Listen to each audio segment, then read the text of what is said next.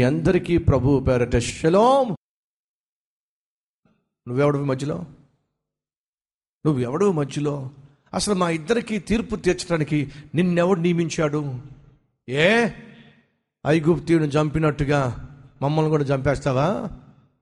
అనేసరికి మోషేకి అర్థమైంది వీళ్ళు నన్ను అధికారిగా కానీ వీళ్ళను విడిపించే వ్యక్తిగా కానీ నన్ను గుర్తించనే గుర్తించటల్లా. ఎస్ నిన్ను దేవుని సేవకునిగా గుర్తించాలన్నా నిన్ను ఒక ఆత్మీయుడిగా గుర్తించాలన్నా దేవుడు ఏర్పరచుకున్న వ్యక్తిగా గుర్తించాలన్నా నీలో ఆ వ్యక్తిత్వము కనిపించాలి.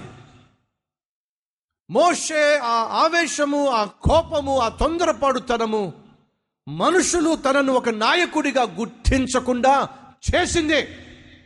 ఈరోజు నా ప్రశ్న నిన్ను ఒక ఆత్మీయుడుగా గుర్తించకుండా చేస్తుంది ఏమిటి నిన్ను ఒక మంచి తండ్రిగా మంచి తల్లిగా మంచి భర్తగా మంచి భార్యగా మంచి కొడుగ్గా మంచి కూతురుగా మంచి సేవకునిగా సేవకురాలుగా గుర్తించకుండా మనుషులను నీకు దూరం చేస్తున్న అవలక్షణాలు నీలో ఏమున్నాయో తెలుసుకుంటే బాగుంటుంది. ఏమిటి? పెత్తనం చెలాయిస్తున్నావు ఏమిటి అసలు మా మీద నిన్ను అధికారిగా నియమించింది ఎవరు? ఎవరితో మాట్లాడుతున్నారో తెలుసా ఈ హెబ్రియులు? అయ్యో సకల విద్యలు నేర్చుకున్నా.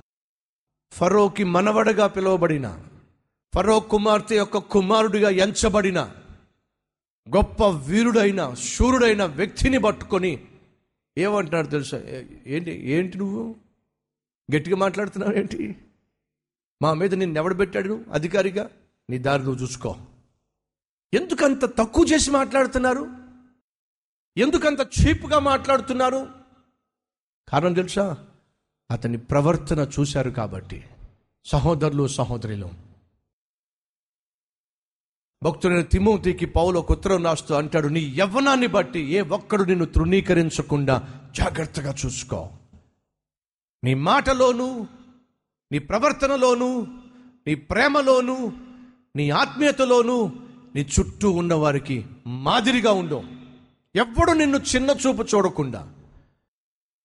ఎవడు నిన్ను చూసి చీప్గా ఆలోచించకుండా తక్కువ చేసి మాట్లాడకుండా నీ ప్రవర్తనను జాగ్రత్తగా కాపాడుకో. తిమోతే నీ ప్రవర్తనను బట్టే నీ ఆత్మీయతను బట్టే నీ చుట్టూ ఉన్నవారు నువ్వేమై ఉన్నావో ఎంచుతారో భావించుతారో. కాబట్టి నీ ప్రవర్తన జాగ్రత్తగా చూసుకో. మోషే లాంటి ఒక యుద్ధ వీరుణ్ణి అన్నీ నేర్చినటువంటి ఒక వ్యక్తిని పట్టుకొని ఏమిటి? మా మీద నిన్నెవడు తీర్పరగా పెట్టాడు. ఏ మమ్మల్ని కూడా చంపేస్తావు నువ్వు? ఏ అంత మగాడువా నువ్వు? ఏమిటి మాటలు? ఎందుకంత చీపుగా మాట్లాడుతున్నారు? కారణం తెలుసా? తన కోపము తన ఆవేశము మోషేను చీప్ చేసి పడేసింది.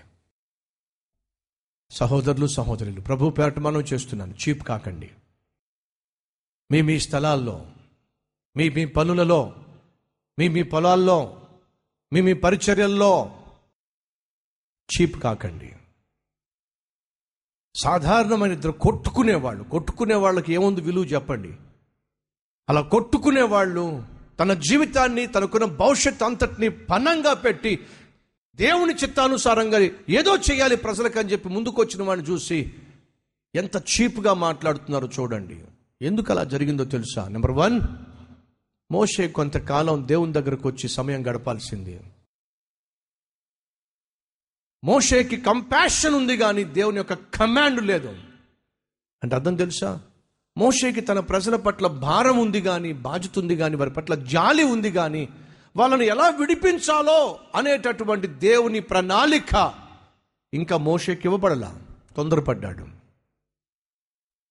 సేవ చేయాలి అని ఆశ ఉంటే సరిపోదు దానికి తర్ఫీదు కావాలి. మోకాళ్ళ తర్ఫీదు కావాలి. దేవుని యొక్క సన్నిధిలో తర్ఫీదు కావాలి. దేవుని చిత్తాన్ని తెలుసుకునేటటువంటి సమయం కావాలి.